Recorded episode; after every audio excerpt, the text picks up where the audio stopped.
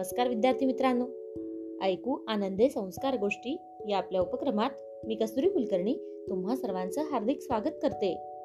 आपल्या या उपक्रमात आज आपण गोष्ट क्रमांक सहाशे एकोणचाळीस ऐकणार आहोत. बालमित्रांनो गोष्टी संतांच्या या आपल्या विशेष कथामालेत आज आपण आणखी एक सुंदर गोष्ट ऐकणार आहोत संत निवृत्तीनाथ महाराज यांची. चला तर मग सुरू करूयात आजची गोष्ट. मित्रांनो भागवत संप्रदायाचे आद्यपीठ. वारकरी संप्रदायाचे आद्य प्रवर्तक ज्ञानेश्वर माऊलींचे सकल तीर्थ. विश्व कल्याणाच्या पसायदानातले श्री विश्वेश्वराव आद्य गुरु आदिनाथ असे असणाऱ्या संत निवृत्तीनाथ महाराज यांची गोष्ट आपण ऐकणार आहोत. ज्ञानेश्वर सोपानदेव मुक्ताई या भावंडांमध्ये निवृत्तीनाथ हे थोरले होते. निवृत्तीनाथ ज्ञानेश्वरांचे गुरु होते. संसारात मन रमेना म्हणून निवृत्तीनाथांचे वडील विठ्ठलपंत एके दिवशी घरातून बाहेर पडले आणि त्यांनी थेट काशीचा मार्ग धरला. विठ्ठलपंतांनी त्यांच्याकडून संन्यास दीक्षा घेतली. पुढे आपल्या गुरूंच्या आज्ञेनुसार विठ्ठलपंत पुन्हा आळंदीस आले आणि त्यांनी परत संसारास प्रारंभ केला. त्यानंतर विठ्ठलपंतांना चार मुले झाली.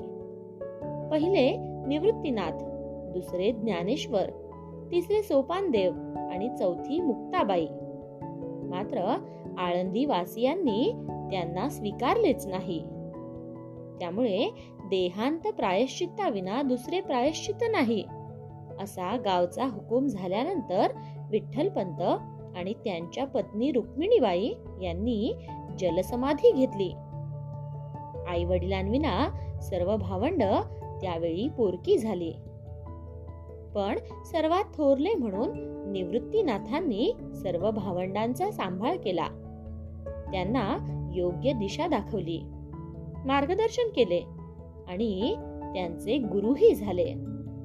मित्रांनो माघ वद्य प्रतिपदेला सन अकराशे पंच्याण्णव रोजी निवृत्तीनाथ महाराजांचा जन्म झाला असे सांगितले जाते.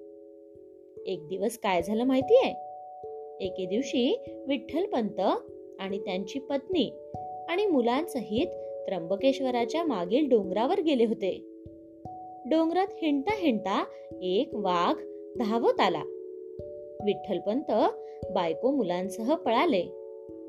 अरण्यातून बाहेर पडल्यानंतर त्यांना निवृत्तीनाथ मात्र कुठेच दिसेनात. मग पुष्कळ शोध करूनही निवृत्तीनाथ सापडले नाहीत.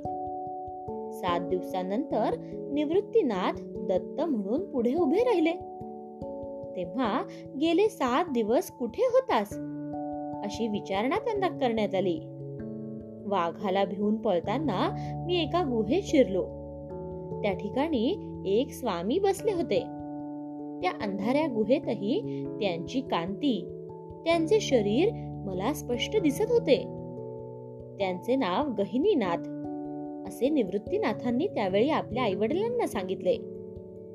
त्यांनी निवृत्तीनाथांना योग शिकवला आणि आता जगामध्ये गांजलेले जीव आहेत. दुःखी लोक आहेत त्यांना तू सुखी कर असे गहिनीनाथांनी मला सांगितले. असं निवृत्तीनाथांनी आपल्या आई वडिलांना सांगितलं. अशा प्रकारे निवृत्तीनाथ गहिनीनाथांचे शिष्य बनले. योगपर अद्वैतपर आणि कृष्ण भक्तीपर असे अभंग त्यांनी रचले आहेत.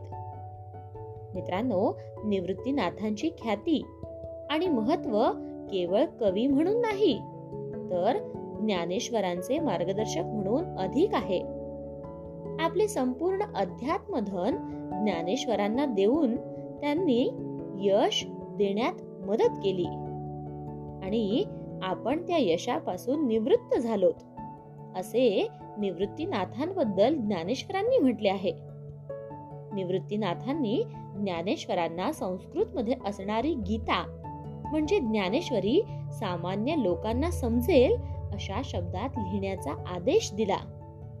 त्याप्रमाणे शके बाराशे बारा मध्ये संत ज्ञानेश्वरांनी नेवासे येथे भावार्थ दीपिका म्हणजेच ज्ञानेश्वरी हा ग्रंथ रचला.